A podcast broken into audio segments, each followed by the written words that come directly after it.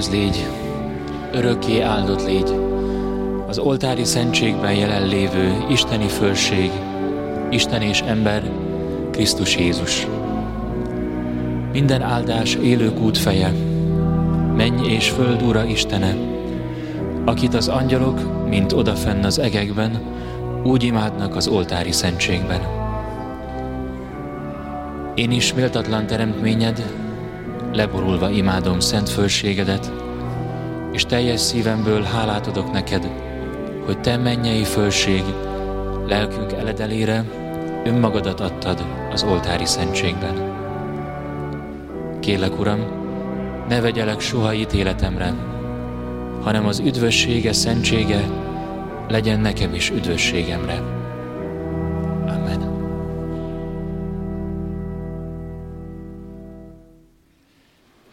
Dicsértessék a Jézus Krisztus!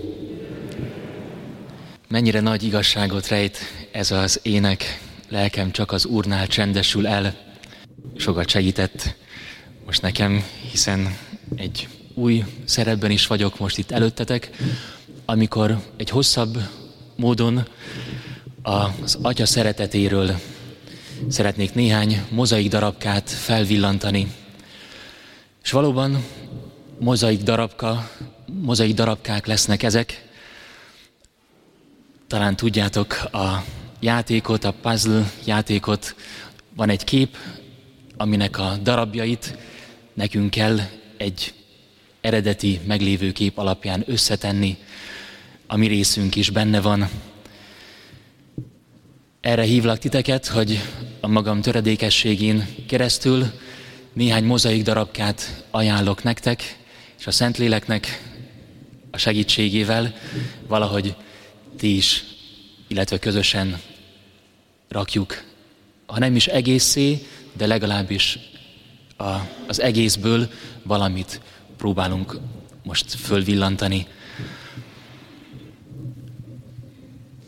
A legutóbbi alkalomkor a, az Atya irgalmáról elmélkedtünk, előtte pedig a hiszek egyen keresztül szemléltük, amit Isten szeretetből cselekedett, és beléptünk a dicsőítés és a hálaadás lelkületébe. Előtte pedig találkoztunk Bartimeussal, és láttuk, hogy a legfontosabb a személyes kapcsolat Jézussal, akit valóban minden szükségünk érdekel. Még korábban pedig Mártával és Máriával elcsendesedtünk, hogy megtapasztaljuk Jézus szerető tekintetét. Legelső találkozásunkkor pedig az eukarisztia kincsére fókuszáltunk, arra, hogy Jézus valóságosan jelen van az oltári szentségben. Az eddig megtett utunknak az állomásai voltak ezek, röviden egy-egy mondatban összefoglalva. És a mai alkalommal az Atya szeretetéről szeretnék beszélni. Elsőként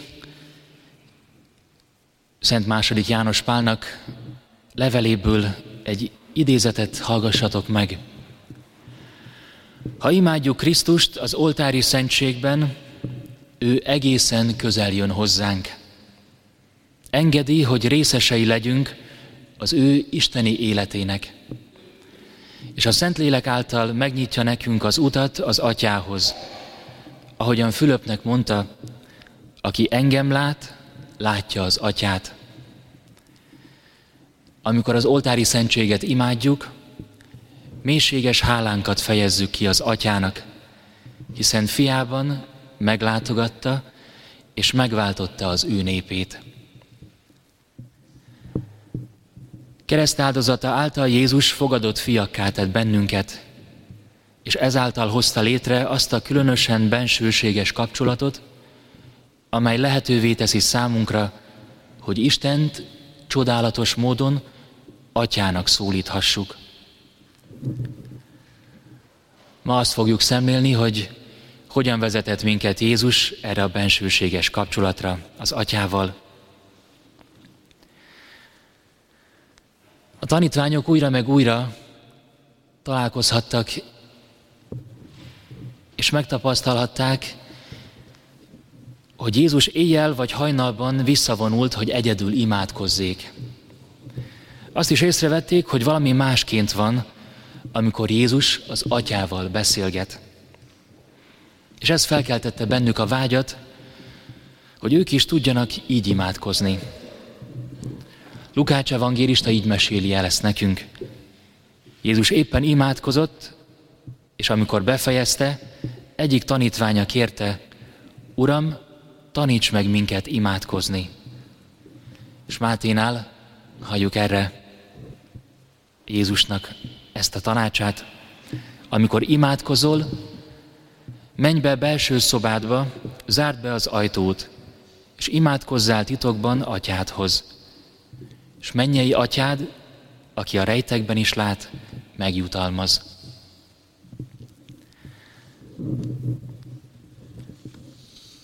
Van itt egy nagyon különleges szó, amin érdemes elidőznünk. Ez pedig az Atya. És az egyik legismertebb imádságunk ezzel kezdődik, a mi atyánk imádság, ezzel a megszólítással. Benedek pápánál lehet olvasni ezt a következő idézetet. A mi atyánk nagy vígasszal kezdődik. Szabad kimondanunk, atya.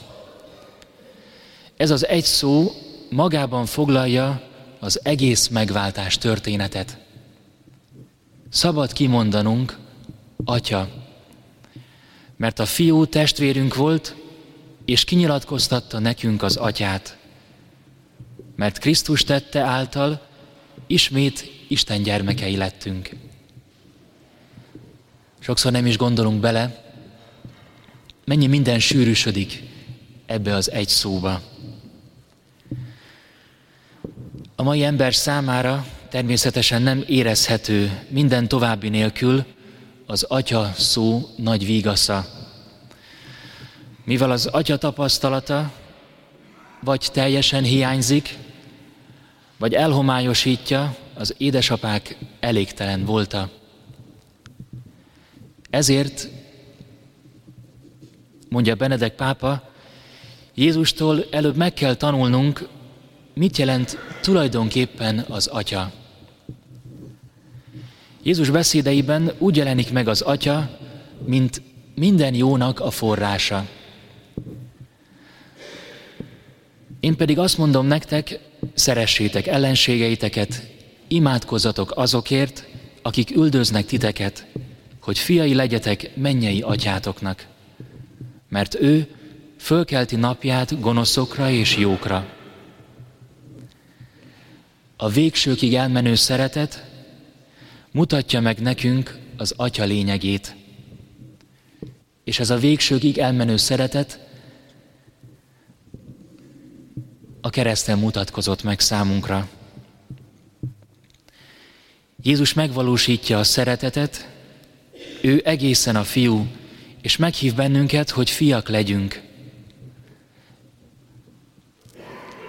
És ehhez társul még egy szöveg, ami segíthet bennünket ennek a szónak a mélyebb megértéséhez. Az Úr arra emlékeztet, hogy az édesapák nem kígyót adnak gyermekeiknek, akik kenyeret kérnek tőlük. Majd így folytatja. Ha tehát ti, bár gonoszak vagytok, tudtok jót adni gyermekeiteknek, mennyivel inkább megadja a jót a ti mennyei atyátok azoknak, akik őt kérik. És milyen szép, ahogyan a mostani Szentleckében is a kérésről is hallottunk. Kérjetek, de azt tegyétek bizalommal.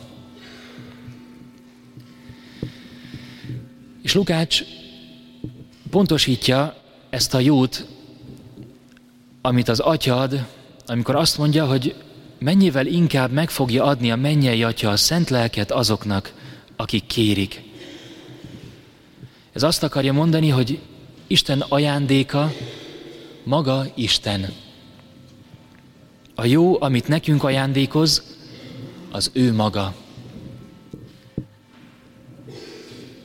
ezen a helyen egyszerre csak nyilvánvalóvá lesz, miről is van szó akkor, amikor imádkozunk. Nem erről vagy arról a dologról, hanem arról, hogy Isten nekünk akarja ajándékozni önmagát. Ez minden ajándék ajándéka. Az egyedül szükséges. És igazából, és a legteljesebben, Jézus alakjának tükrében tudjuk meg, ki az Isten, és milyen ő. A fiú, a fiú által találjuk meg az atyát. Aki engem lát, látja az atyát, mondja Jézus az utolsó vacsorán Fülöp apostolnak. Isten atyai volta, Jézus üzenete szerint két dimenziót mutat számunkra. Isten először is azért atyánk, mert teremtünk. Mivel ő alkotott minket, hozzá tartozunk. A lét, mint olyan, tőle jön, és ezért jó. Istentől származik. Emlékezzünk csak vissza a Teremtés könyvének az első lapjaira. Nagyon jó, jó mindaz, amit alkot, és az utolsó, a hatodik napon pedig ez a kitétel, vagy kiegészítés hangzik el, hogy nagyon jó mindaz, amit alkotott az Isten.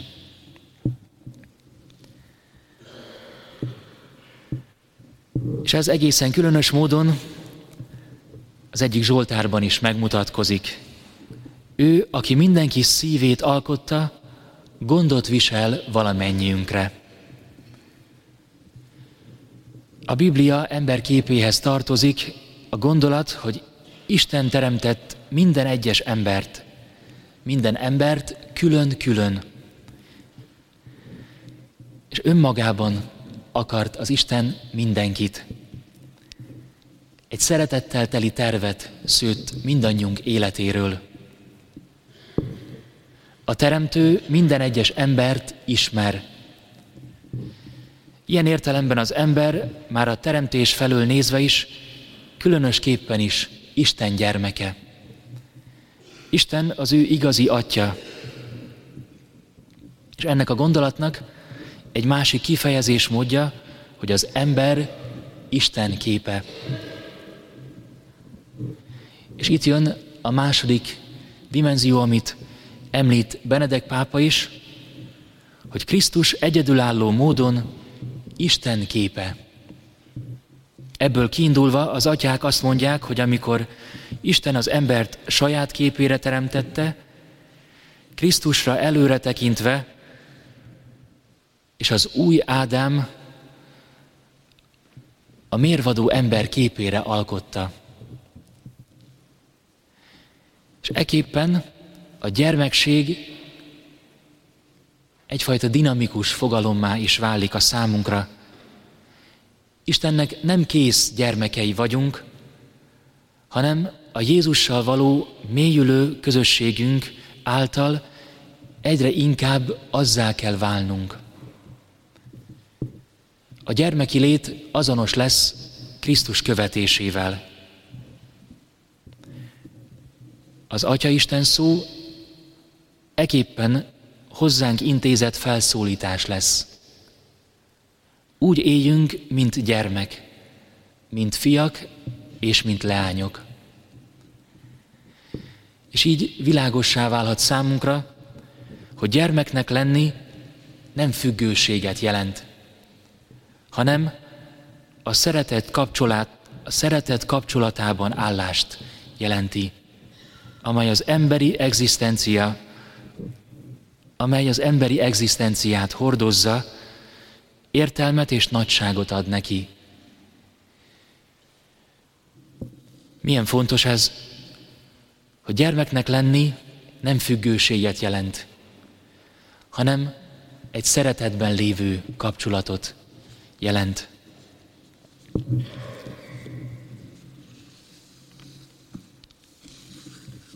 Az ember legmélyebb vágya, hogy szeressék. Akarjuk, hogy észrevegyenek bennünket, hogy értékeljenek, elfogadjanak bennünket. Olyannak, amilyennek igazán vagyunk, és amilyennek gondoljuk magunkat. És Isten Izaiás próféta szavával válaszol erre a mi vágyunkra.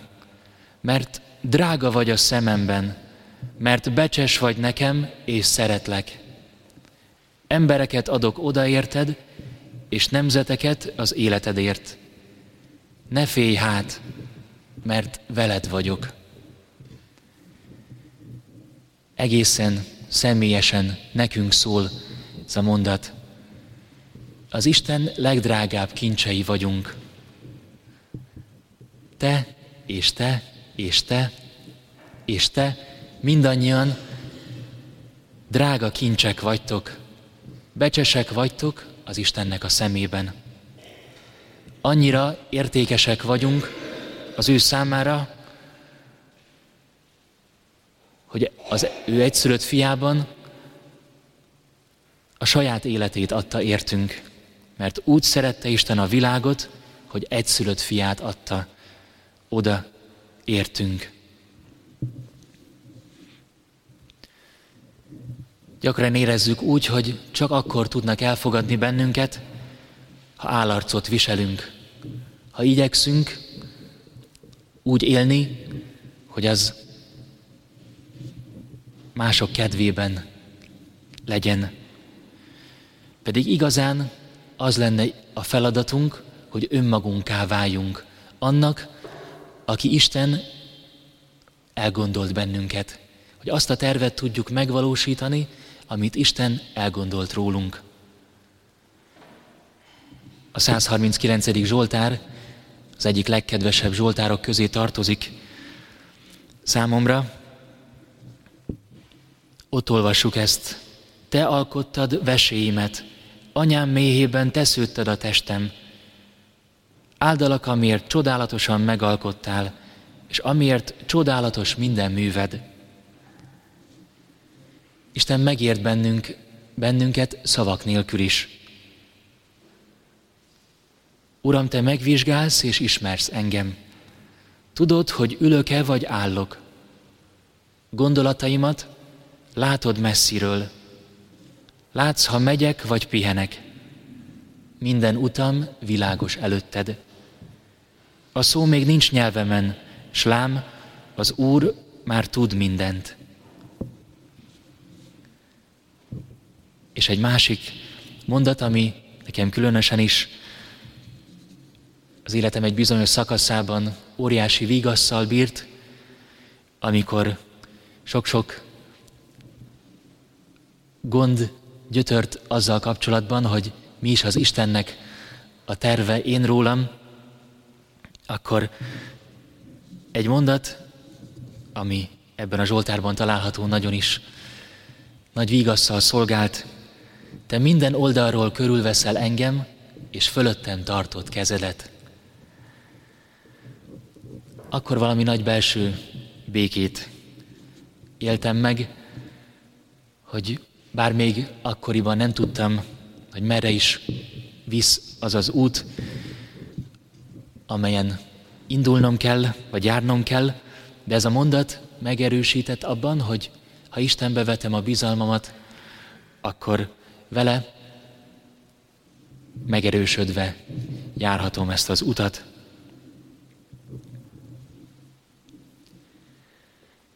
Jézus mondja a tanítványainak, hogy a mi atyánk ott van a rejtekben, bennünk van, a rejtek a szívünk.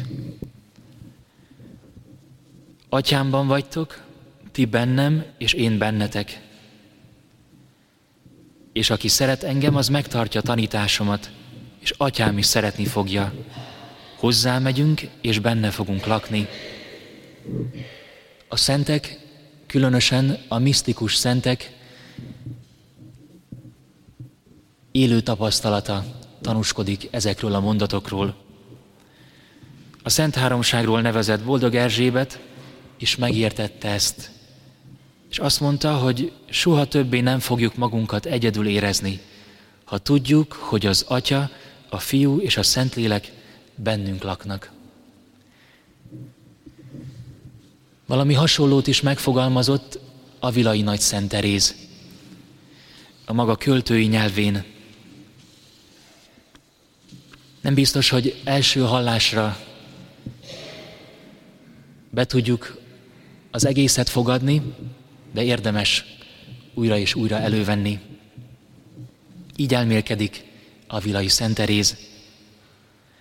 Isten szól, lélek, keresd magad bennem, és lélek, keres engem magadban.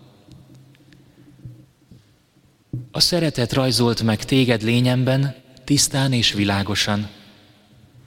Nincs az a festő, ó lélek, aki vonásaidat így csodálatosan megragadhatta volna. Hisz a szeretet emelt téged szívem legszebb díszévé. Tévejeksz vagy elvesztél, ó lélek, keresd magad bennem. Szívem mélyén hordozom hitelesen megfestett arcképedet. Látnád, miként sugárzik belőle az élet. Elnémulna minden aggályos kérdésed. És mikor vágyakozásod nem talál rám, ne keres engem itt meg amott. Gondolj legmélyebb kötelékedre, és lélek, keres engem magadban.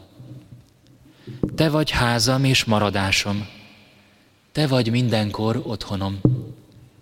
Szüntelen kopogok ajtódon, hogy semmiféle szándék el ne hajthasson tőlem.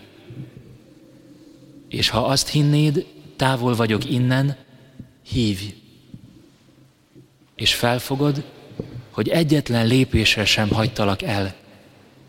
És lélek, keres engem magadban.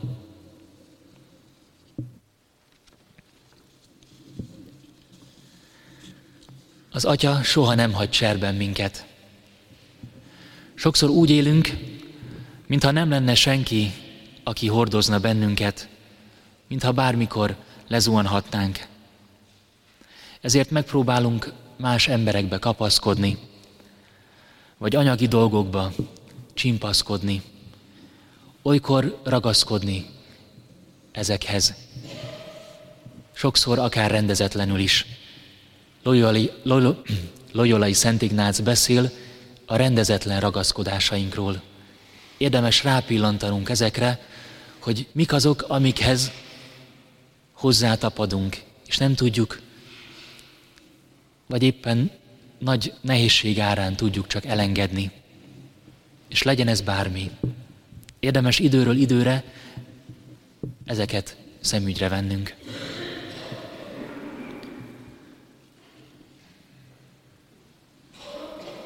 Nehéz helyzetekben akár úgy is érezhetjük magunkat, hogy az Isten megfeledkezik rólunk.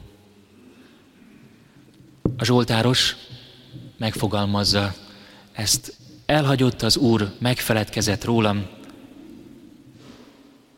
Azonban egy másik helyen vigaszt találhatunk, de megfeledkezhet egy csecsemőjéről az asszony, és megtagadhatja el szeretetét mihez szülöttétől, és még ha az megfeledkeznék is, én akkor sem feledkezem meg rólad. Nézd, a tenyeremre rajzoltalak.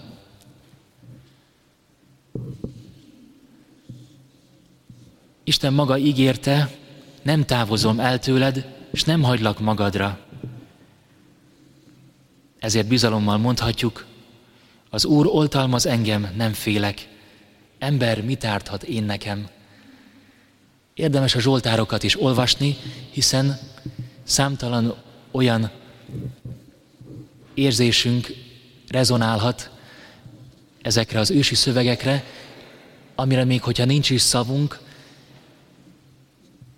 azokban megfogalmazást lelhetünk.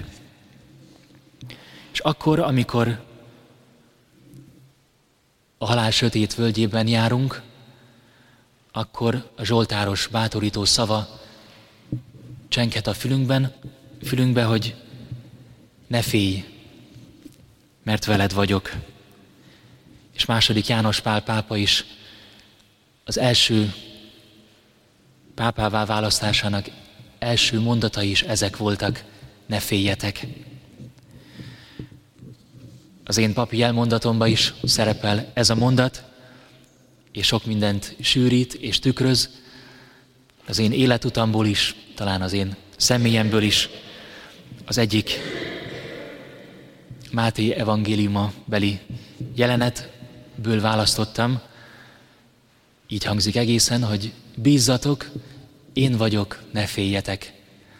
Akkor mondja ezt Jézus, amikor a bárkában megriadt tanítványok kísértetet látnak ő benne.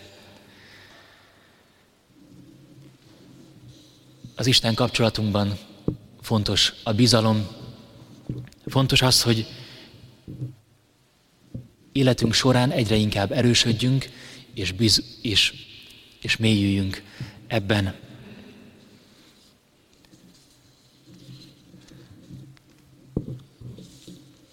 Az Isten jövőt is ad nekünk.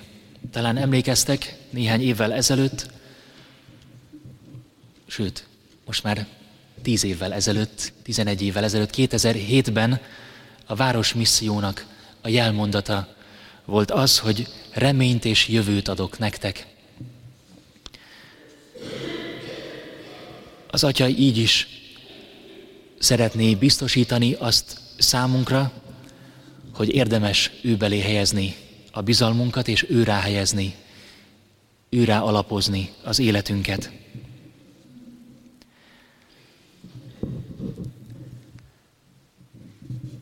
Az Atya szeretete nem csak, hogy mindig velünk van, nem csak, hogy nem hagy cserben bennünket, hanem meg is vigasztal, és helyre is állít bennünket. És ugyanakkor meg is bocsát. A tékozló fiú története az, ami egészen sokrétű módon ezt bemutatja számunkra.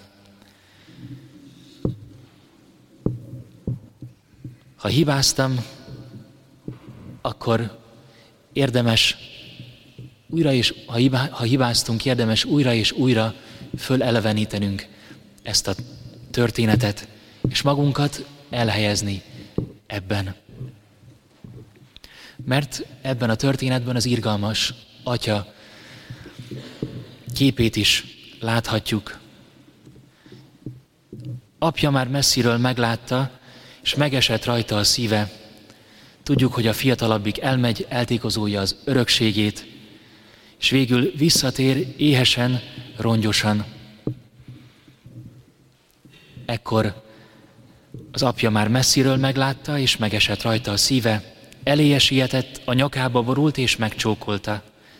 Erre a fiú megszólalt, apám, védkeztem az ég ellen és te ellened, már nem vagyok méltó arra, hogy fiadnak nevez. Az apa ekkor odaszólt a szolgáknak, hozzatok hamar, hozzátok hamar a legdrágább ruhát, és adjátok rá, együnk és vigadjunk, hisz fiam halott volt és életre kelt, elveszett és megkerült. Sok-sok apró momentum van ebben a történetben, ami újra és újra megmutathatja számunkra, milyen is a mi mennyei atyánknak a szeretete. Az első ilyen momentum, hogy ennek az apának megesik a szíve a fián, és már messziről meglátja. Ami azt is jelenti, hogy már messziről meglátja, hogy nap-nap után újra és újra szemléli a láthatárt, hogy vajon mikor jelenik meg az ő fia. És amikor elérkezik ez a pillanat, meglátja ezt a fiút, és eléje fut. A nyakába borul és megcsókolja. A korabeli szokásoktól egészen eltérően.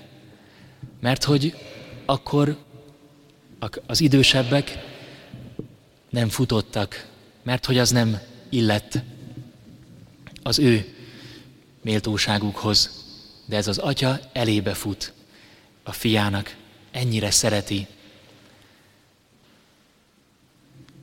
És nem is tesz szemrehányást, a karjába veszi, és az egyetlen, ami az ő szemében fontos, az a tény, hogy a fia, aki halott volt, életre kelt, hogy elveszett és megkerült. És egy újabb momentum, ami nem biztos, hogy a szemünk elé kerül, és megint azt mutatja, hogy mennyire az atyának a szeretete mennyire képes helyre állítani bennünket és a kapcsolatainkat. Ebben a történetben szerepel az, hogy az idősebbik fiú kint marad, miközben a fiatalabbik fiú már bent van az atyai házban. Nem akar bemenni, mert számon kérően áll ott, és mondhatni sértődötten. És mit csinál megint ez az atya? Kimegy ő eléje is. És akkor ez az idősebbik fiú azt mondja, hogy ez a te öcséd, ez a te fiad, mondja az apának, hogy ez a te fiad parázna nőkre költötte a vagyonodat. Nem szó szerint idézem, de talán értitek. Ez a te fiad parázna nőkre költötte a vagyonodat. És nekem még csak egy gödőjét sem adtál ahhoz, hogy a barátaimmal együtt ünnepelhessek. És itt jön a fontos mondata ennek a, az, az apának. Ez a te öcséd meghalt és feltámadt, elveszett és megkerült. Az idősebbik fiú nem akar kapcsolatba lenni a testvérével, ezért mondja az atyának, az atyának, hogy ez a te fiad, nekem nincs hozzá közöm. És az atya pedig azt mondja, hogy nem, ez nem csak az én fiam, hanem, a, hanem ez a te öcséd is. Újra visszaállítja a kapcsolatot kettejük között. Ilyen a mi atyánk, és az ő szeretete, hogy helyreállít és megbocsát.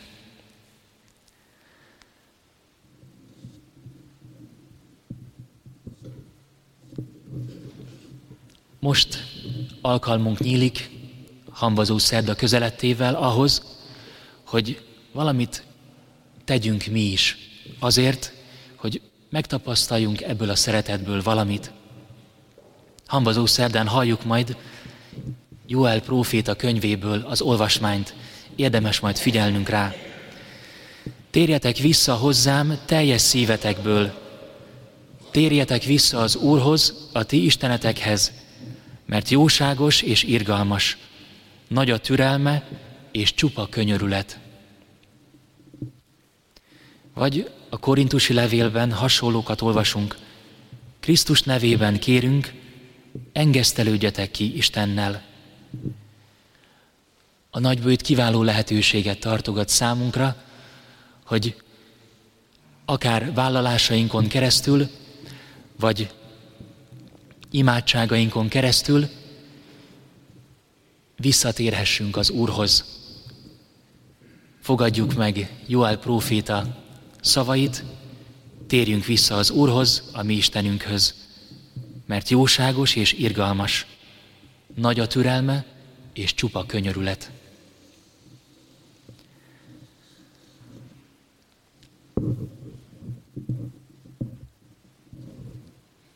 A mi atyánknak a szövege mindannyiunk számára ismerős és kikerülhetetlen, akkor, amikor az Atya szeretetéről elmélkedünk. Búcsúbeszédével Jézus azt mondta, a világ így tudja meg, hogy szeretem az atyát, és végbe viszem, amivel az atya megbízott. Kis Szent Teréz azt mondja, a bizalom semmi más, mint a bizalom kell, hogy elvezessen bennünket a szeretethez. És ugyanígy valahogy a szentek valami egészen elemit és egészen közöset ismertek fel, mert Nagy Szent Teréz is hasonlókat mond. Az erőtök a csendben és a bizalomban rejlik.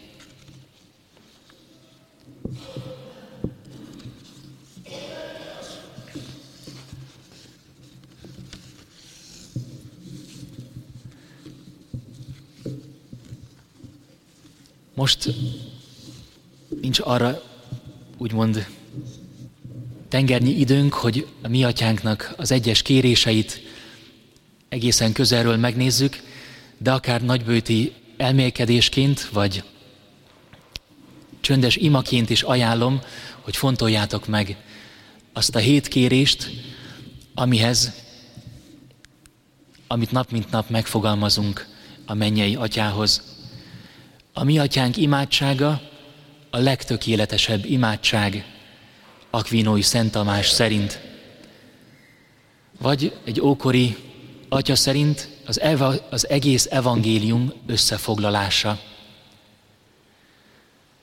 Hét kérést fogalmazunk meg ebben az imádságban.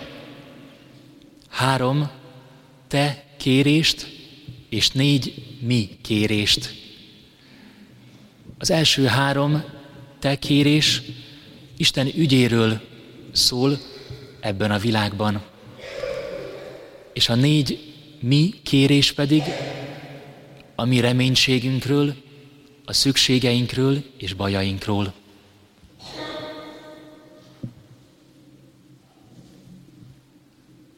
A mi atyánk imádsága lényegében minden imaformát tartalmaz, amiről itt az elmúlt alkalmakon is elmélkedtünk már.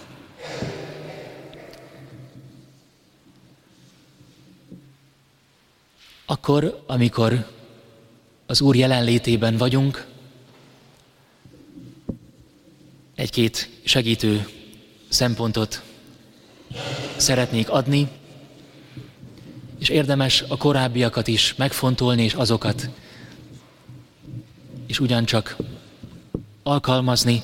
Talán ezek a többféle szempontok segíthetnek bennünket, kikinek a lelki alkata szerint ahhoz, hogy az Úr jelenlétében tudjon lenni még inkább. Nem sokára Jézus közöttünk lesz, mi pedig kérjük őt, hogy tanítson bennünket az atyához imádkozni. A szentségimádás az eukarisztia ünneplése.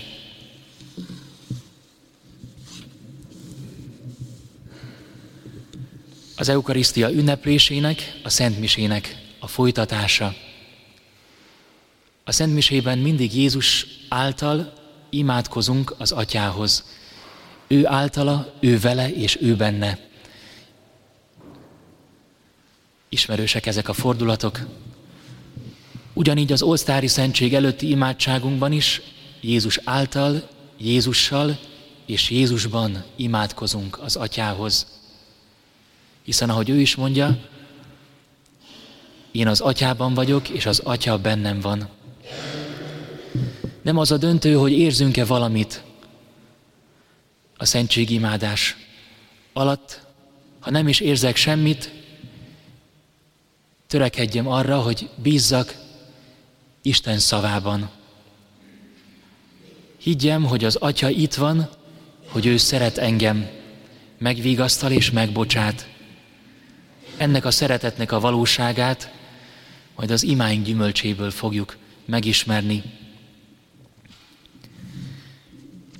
És amikor szentségimádáson veszünk részt, akkor azt is tudjuk úgymond gyakorolni, hogy hogyan tudunk jelen lenni.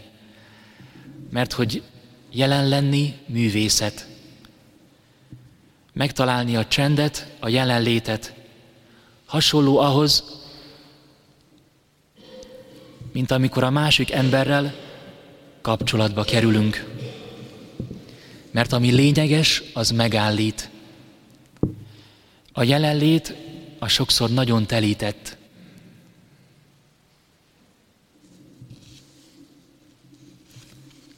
Amikor jelen vagyunk, akkor egész valunkkal ott állunk az Úr előtt. Élő kapcsolatban lenni azt is jelenti, hogy ez a kapcsolat dinamikusan változik. Hol közel vagyunk, hol pedig távol. Hasonló ez az emberi kapcsolatainkkal is. Olykor közel vagyunk a másikhoz, olykor pedig távol. Az Istennel is így vagyunk. Vannak kríziseink, vannak nehézségeink, és ilyenkor nem tudunk más tenni, mint kitartunk. Kitartunk az imádságban, kitartunk béli vágyunkban, hogy kapcsolatban akarunk lenni az Istennel. A lelki életünkben érdemes ezt szem előtt tartanunk. A nagy szentek is ezt ajánlják, javasolják a számunkra. A kapcsolat azt is jelenti, hogy merem odaadni, amim van. Nem birtoklom, szabadon ott vagyok az Úr előtt. A Szent Háromság, aminek az ikonja is itt látható hétről hétre, kiüresítés és befogadás, visszaadás és odaadás. Az Atya mindent odaad, a Fiú mindent befogad, és hálaadásul visszaad. Gondoljunk csak az Eukarisztiára. És a Szentlélek pedig az, aki összeköt. Az oltári szentségen keresztül, ahogyan mondja Faustina nővér, kiáradnak irgalmam sugarai az egész világra. Csendesedjünk most el a szívünkben is, és engedjük, hogy Isten irgalma dolgozzon bennünk. Ő meg fog változtatni bennünket. Jézus mondja, nézd, itt vagyok az Eukarisztiában. Az én jelenlétem által az Atya árasztja rád irgalmának sugarait. Gyere, veled vagyok, elkísérlek. Az örökké valóság királyának, a halhatatlan és láthatatlan, egyedül való Istennek legyen tisztelet, dicsőség mindörökkön örökké. Amen.